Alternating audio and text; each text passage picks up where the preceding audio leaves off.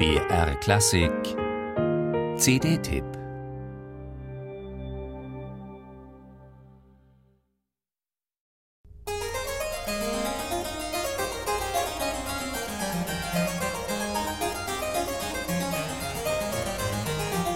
Ich bin ein wirklicher Tüftler, wenn es um meine Kunst geht, und unerbittlich.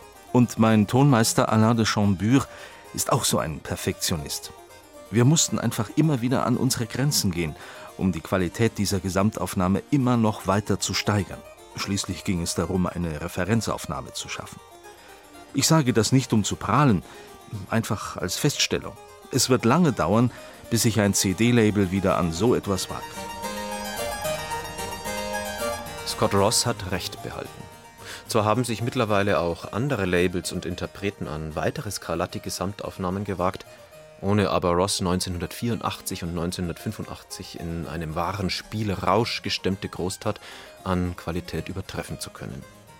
Und wenn Sie, dieser uralte und zugleich brandneue, dieser klare und rätselhafte, dieser aus fernsten Fernen herübertönende und doch vollkommen unmittelbare, mit einem Wort, wenn sie dieser Zauberklang des Cembalos so anrührt wie mich, dann sollten sie sich in dieses Abenteuer stürzen, wäre der Ausgang auch noch so ungewiss. Denn Scarlattis Sonaten, die Herren Bach, Händel und Couperin hören jetzt, wenn sie können, mal weg, sind schlichtweg die genialste Cembalo-Musik von allen. Mal voll praller iberischer Lebensfreude,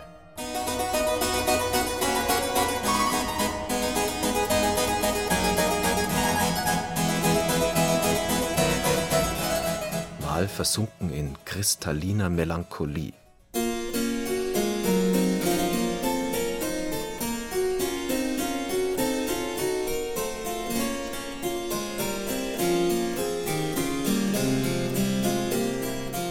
Mal streng polyphon.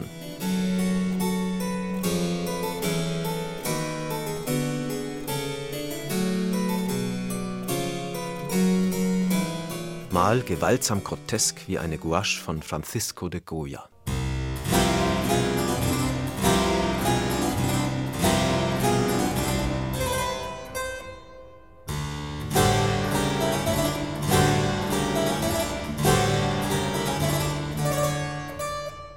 Eine Gesamtschau des Menschlichen.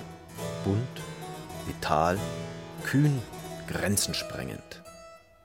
Ross verwirklichte sie so konsequent und rotglühend, wie es vielleicht nur einer konnte, zu dessen vielen sehr cembalo-fernen Hobbys unter anderem die Erforschung von Vulkanen gehörte. In Ross Scarlatti jedenfalls ist heller Mittag, flirrt mediterranes Licht und lässt Melodien und Rhythmen mit lateinischer Strenge und Prägnanz hervortreten. Lieblichkeit oder ziellose Träumereien waren Ross fremd.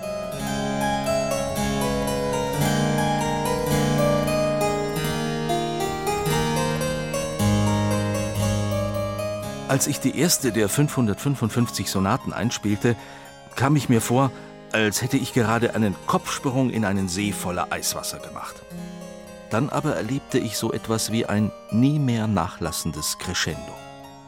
Welche er, wenn er müsste, wählen würde von den 555 Sonaten, wurde Scott Ross nach dem Ende dieses Crescendo gefragt.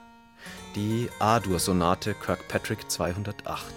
Sie sei die langsamste, glücklichste, sonnendurchflutetste. Hier mag er dann doch einmal, hellwach allerdings, für einen Moment geträumt haben. 1989, vier Jahre nach Vollendung des Scarlatti-Zyklus, ist Ross an den Folgen der Immunschwäche AIDS gestorben. Er wurde nur 38 Jahre alt.